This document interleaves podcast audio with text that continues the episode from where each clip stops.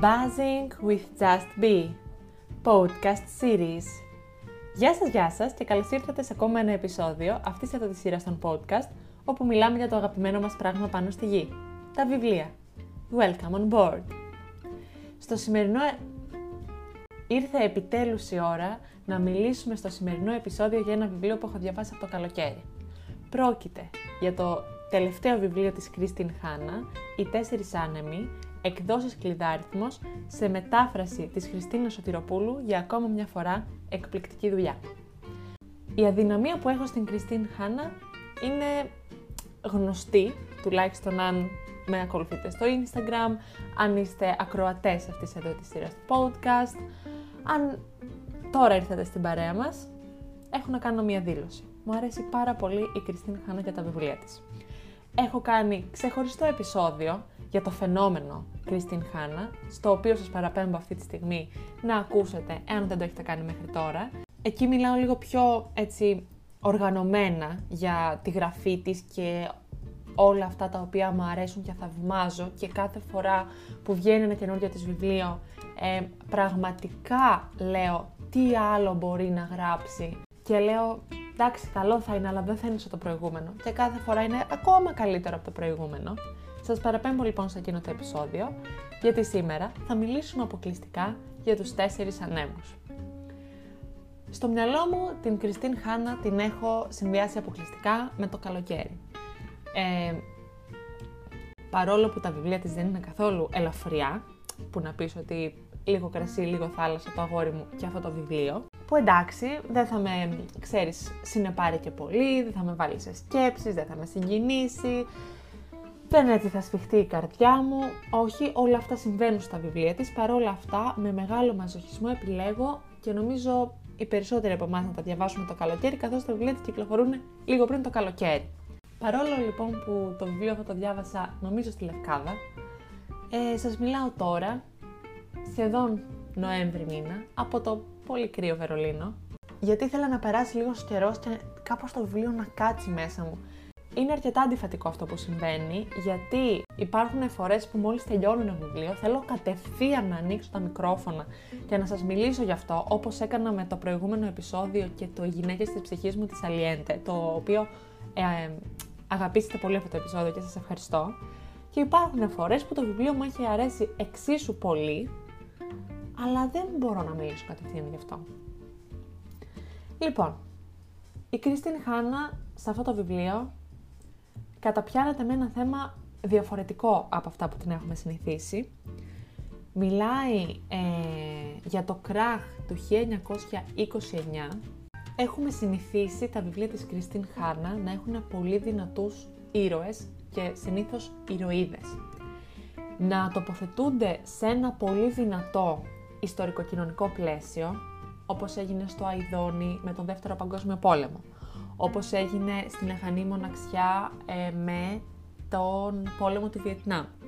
Όπως έγινε και στις Πυγολαμπίδες, αυτή τη φορά στο Τέσσερις Άνεμοι, η ιστορία διαδραματίζεται ίσως στη μεγαλύτερη οικονομική κρίση της πρόσφατης ιστορίας μας, στο κράχ του 29. Και στις συνέπειες που η ύφεση αυτή είχε τόσο στην Αμερική αλλά και σε ολόκληρο τον κόσμο. Και την απόρρια αυτής της μεγάλης καταστροφής που ήταν ουσιαστικά η τεράστια ξηρασία που ξεκίνησε από το 1931 στις μεγάλες πεδιάδες των νότιων μεσοδυτικών πολιτιών, δηλαδή κυρίως στο Τέξας, Κάνσας, Οκλαχώμα κτλ. κτλ. και το πόσο άλλαξε η ζωή αυτών των ανθρώπων.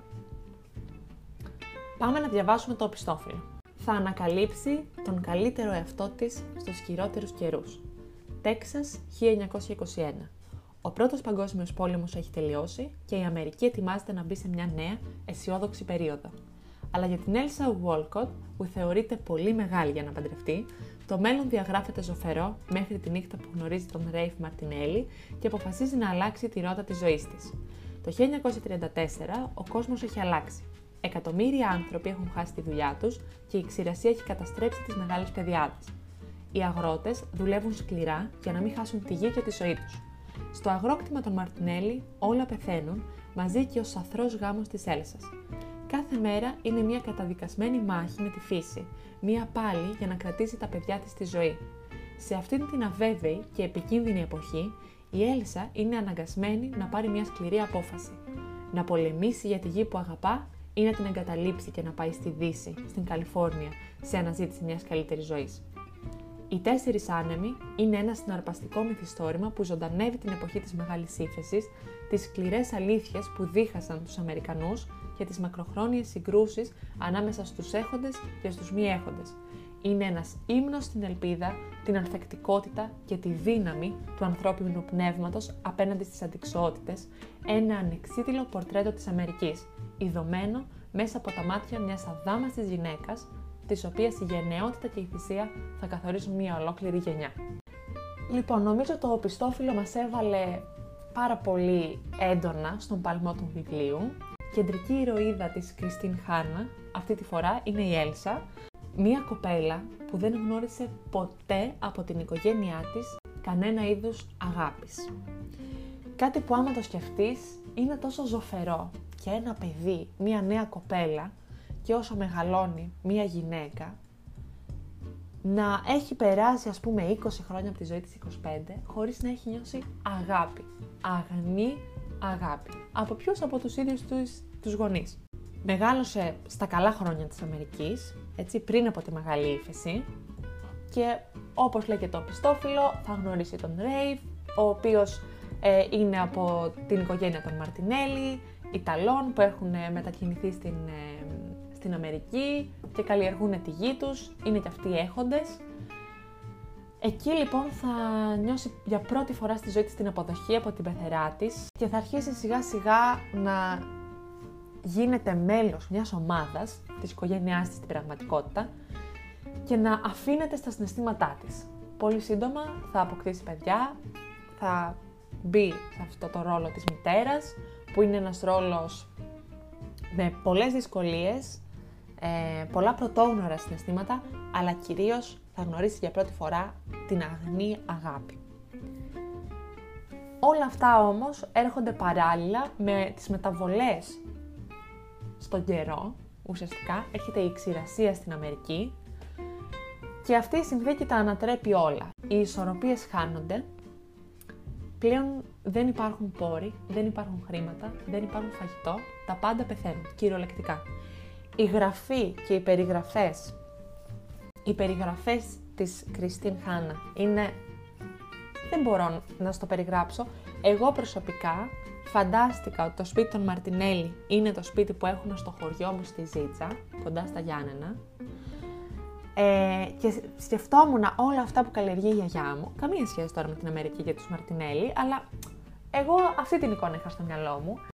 Και όπως έτρεχε η αφήγηση, ε, εγώ σκηνοθετούσα και καλύτερα το σκηνικό στο μυαλό μου, γιατί με βοηθάει όταν κάτι το κάνω εικόνα, το οπτικοποιώ.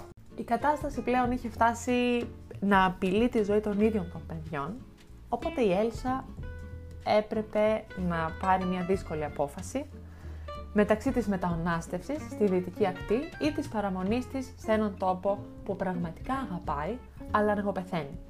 Το ξεχωριστό σε αυτό το βιβλίο είναι ότι η συγγραφέας επιλέγει σε κάθε σελίδα να μας ξαφνιάζει με τις επιλογές των ηρώων, τις αναπάντεχες εκπλήξεις που, που έρχονται, τις ανατροπές, αλλά παιδιά κυρίως με τις περιγραφές. Εμένα οι περιγραφές της με συγκλώνησαν. Περιγράφεται με τόση ενάργεια η ζωή στις μεγάλες παιδιάδες των Ηνωμένων Πολιτειών, αλλά και στην Καλιφόρνια μετά από την μεγάλη μετανάστευση και την ανεργία που προκάλεσε η ύφεση. Όλες αυτές οι εικόνες και όλες αυτές οι στιγμές, παρόλο που αναφέρονται ε, σε μια χρονική περίοδο σχετικά μακρινή, το 1930, δυστυχώς είναι τόσο παρούσες και σήμερα. Περιγράφονται κάποιες ε, εικόνες από καταβλισμούς, από συμπεριφορές των ντόπιων με αυτόν που έρχονται στους καταβλισμούς, τι συμβαίνει στους καταβλισμούς, ποια είναι τα συναισθήματα των ανθρώπων που μεταναστεύουν για ένα καλύτερο αύριο. Και ξαφνικά σε μια νέα πόλη βρίσκουν από παντού τύχη και πόρτες και εκμετάλλευση και πολύ κακή συμπεριφορά, καμία βοήθεια.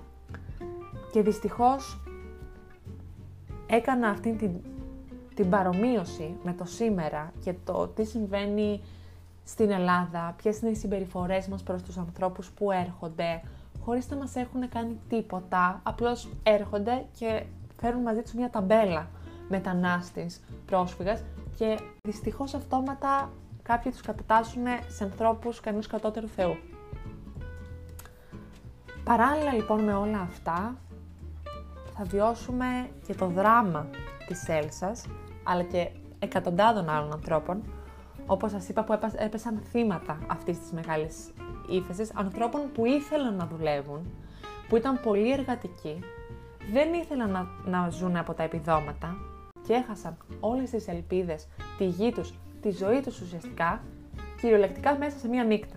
Είναι ένα πάρα πολύ σύγχρονο βιβλίο, μετανάστευση, ρατσισμός προς τους μετανάστες, αγάπη για την πατρίδα, αυτοθυσία για τα παιδιά μας, οικολογία, φιλία, προδοσία. Όλα αυτά συγκεντρώνονται στους τέσσερις ανέμους.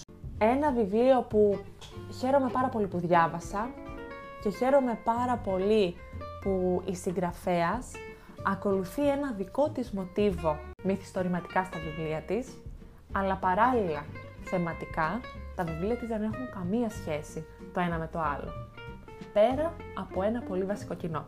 Σε κάθε βιβλίο της η Κρίστιν Χάνα επιλέγει μια γυναίκα για την κεντρική της ηρωίδα και όλα αυτά που καταφέρνει και υπομένει. Δεν, δεν μπορώ να πω περισσότερα για την υπόθεση, παρόλο που θέλω, γιατί κινδυνεύω να έτσι καταστρέψω τη μαγεία της ανάγνωσης.